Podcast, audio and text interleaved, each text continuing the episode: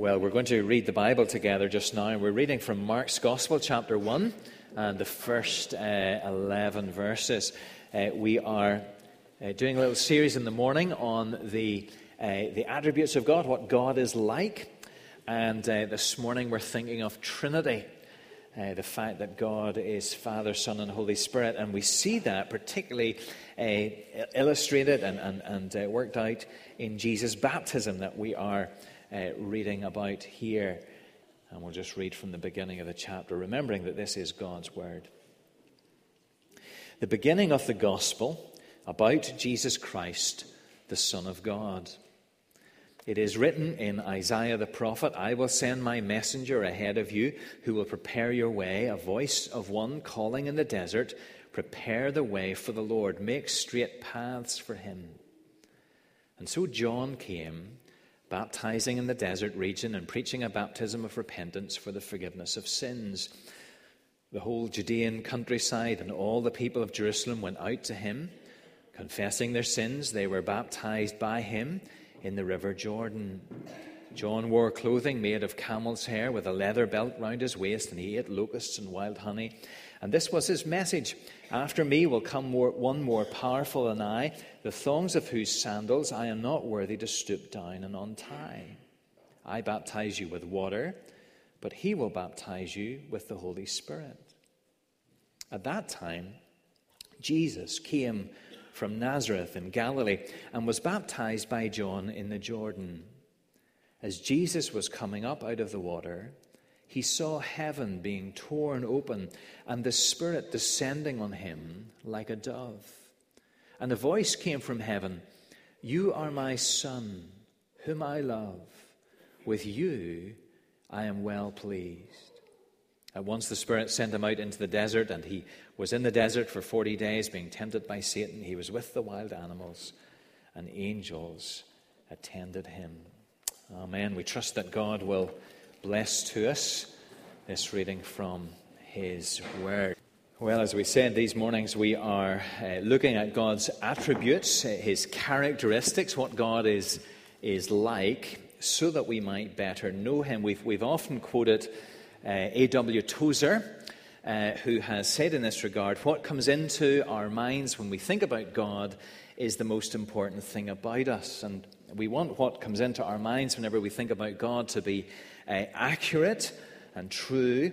Uh, and, and we trust that as we, we see God as He really is, uh, that, that He'll capture our hearts more and more, and that we'll be moved to worship Him better, to trust Him more fully, and to serve Him uh, wholeheartedly. And today, we are thinking about God as Trinity God as Father, Son, and Holy Spirit.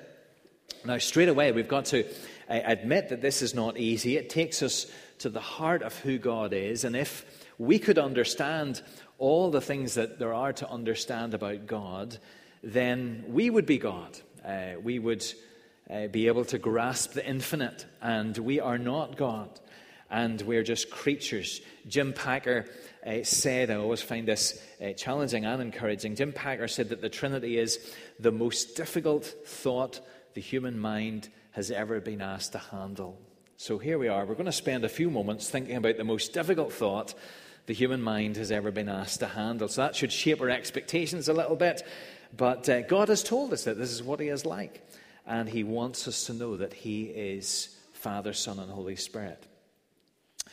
Uh, let's, let's, think about it like this. There are a couple of ways to, to be amazed, aren't there? I'm sure there are more than, than these sorts of ways, but you can be amazed because you have grasped something.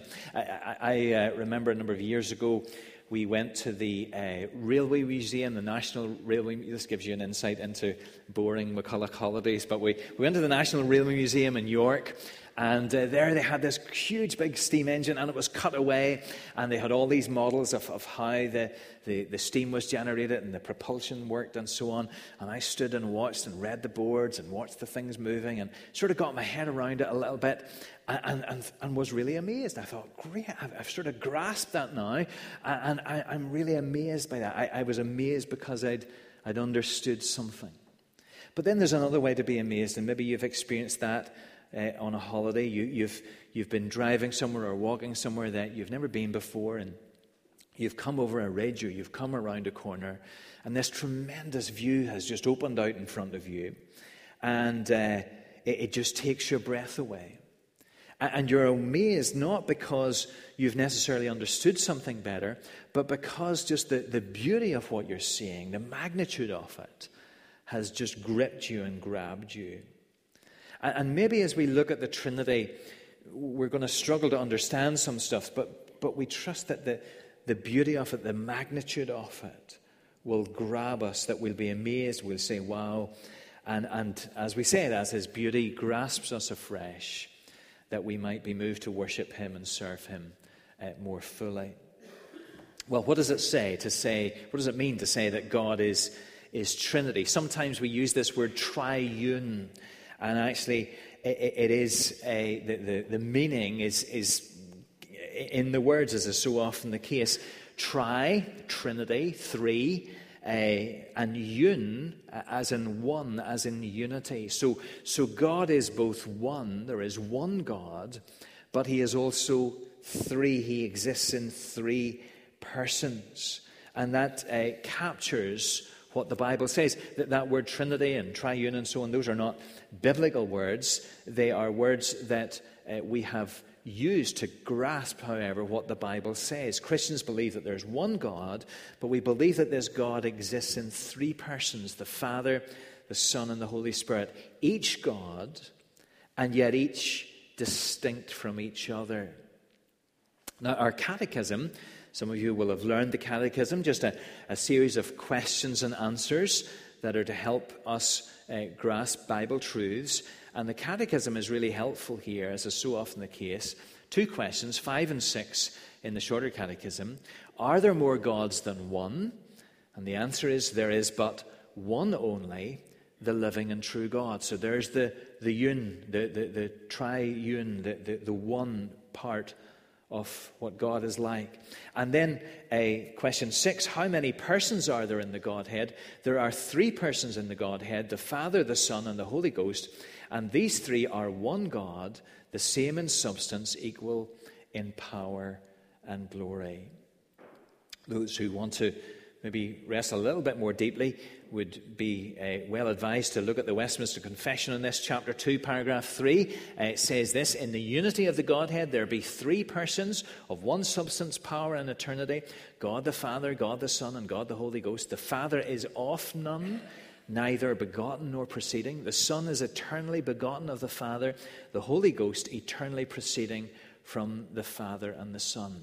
So again, one God, three persons. This is a huge subject. Some of the reading I've done this week has stretched my wee brain a little bit, and uh, we're going to try and look at it fairly simply. And we're going to begin by, by doing a little sweep through the Bible and picking up some of the things that the Bible says, stopping off at a few things along the way. So, first of all, we're going to think about how the Bible uh, reveals the Trinity, the Trinity revealed. Now, we do, as we were saying to the boys and girls with Jason's help, we do need God to reveal this about Himself.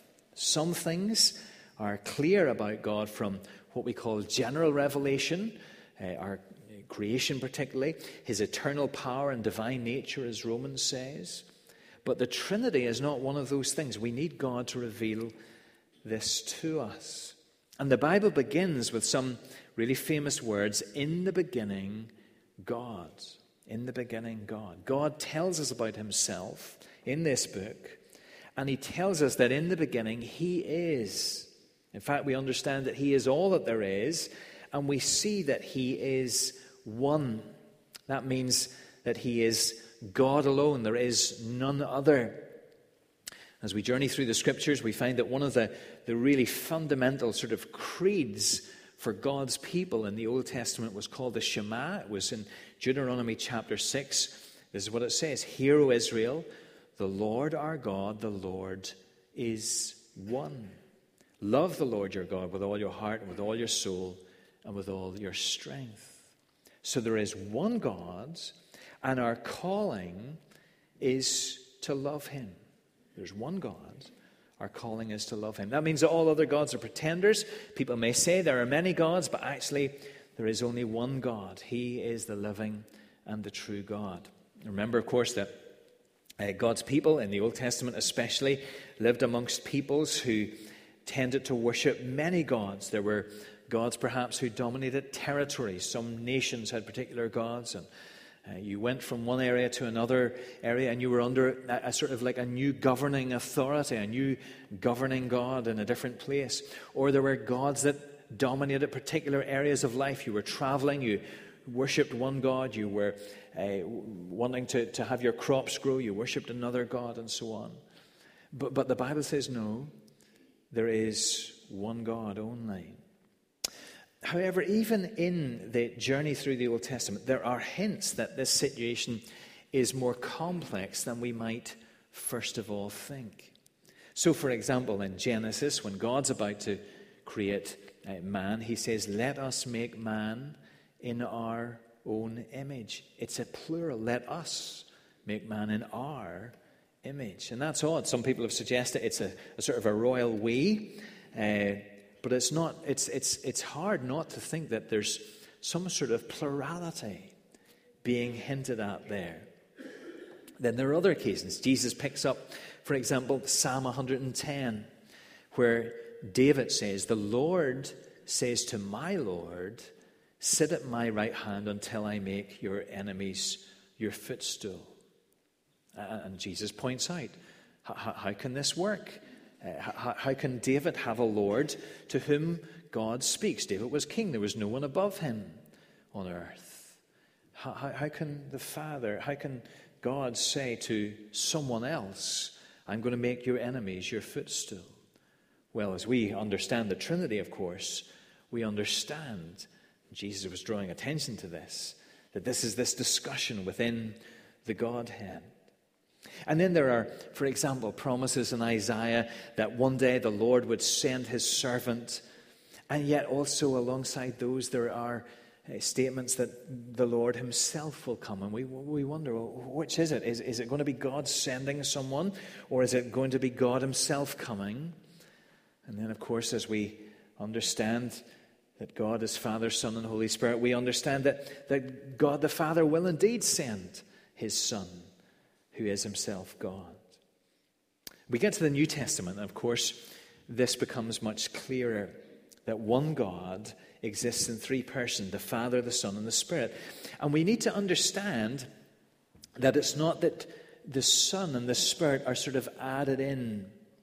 Now, whenever we use the word God, and sometimes whenever the Bible uses the word God, it, refers to uh, the Father.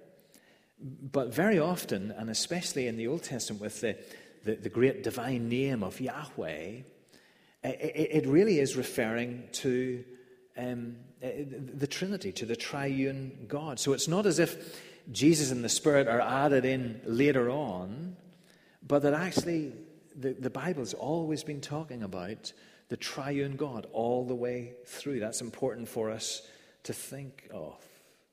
So this becomes clear as the New Testament unfolds.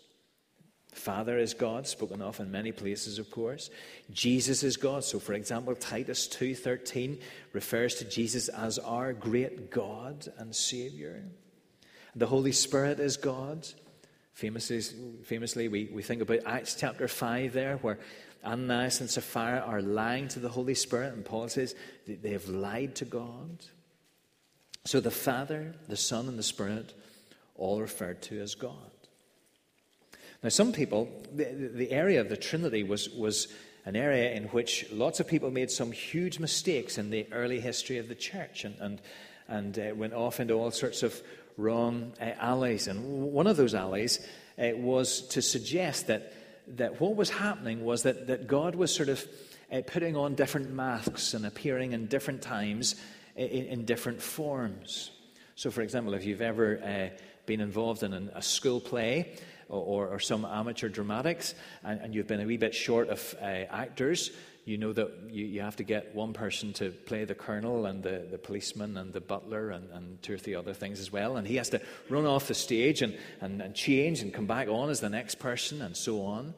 And they're sort of suggesting that, that actually uh, the one God sometimes puts on a, a father mask, as it were, and then a son mask, and then a spirit mask, but it's really just one God.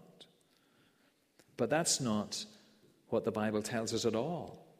You think about our reading Jesus is baptized, and there together, our Father, Son, and Spirit. Jesus is there in the Jordan. The Father speaks.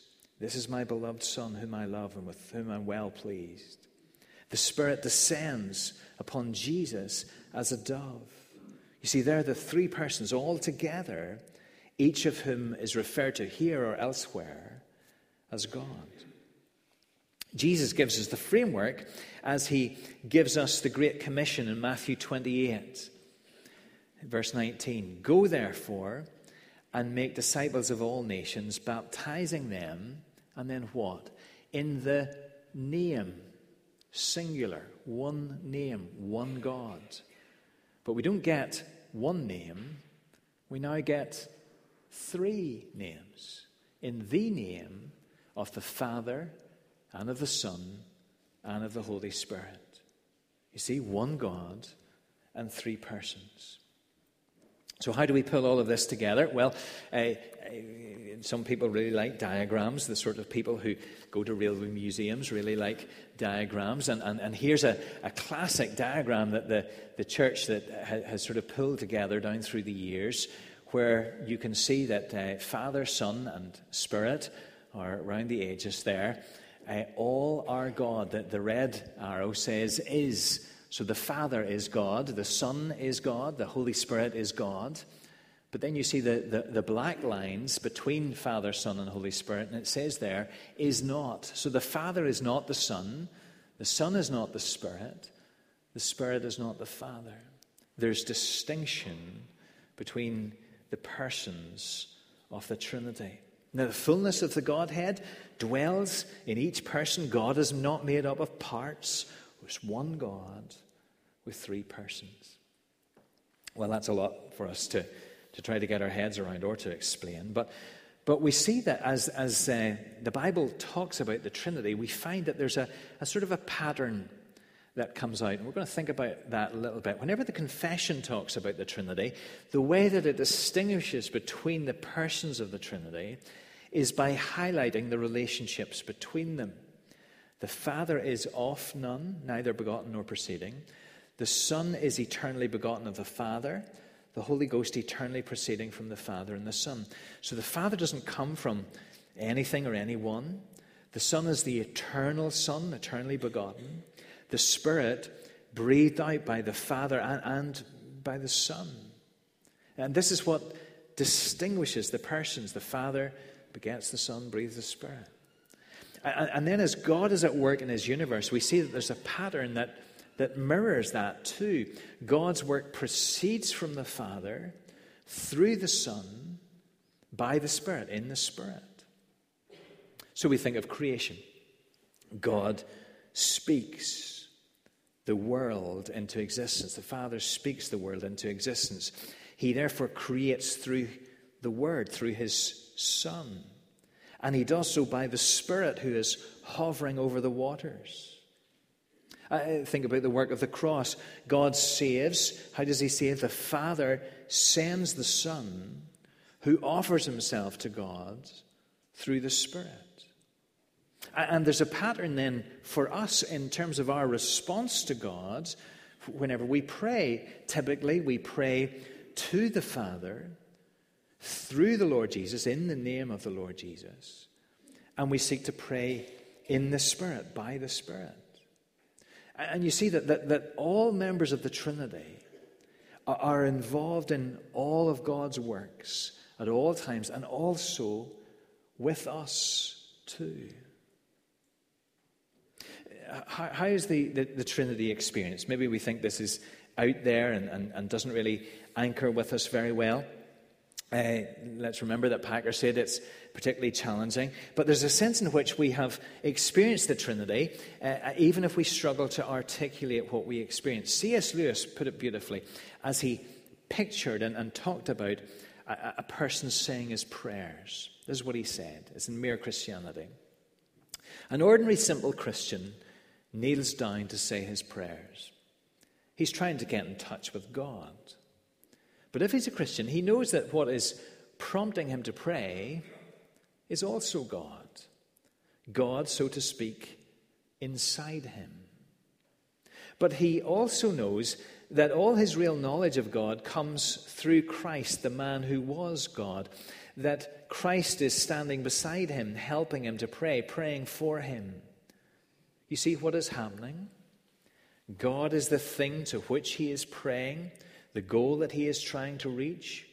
God is also the thing inside him which is pushing him on, the motive power. God is also the road or bridge along which he is being pushed to that goal. So that the whole threefold life of the three personal being is actually going on in that ordinary little bedroom where an ordinary man is saying his prayers. And so tonight, whenever you say your prayers, all of the Trinity will be involved with you in that act. We're interacting with all the persons of the Godhead all of the time. We, we, we cannot do otherwise. Well, look, two, two implications just to finish. There are huge implications, but two implications to finish. One is we have a God who is absolutely unique.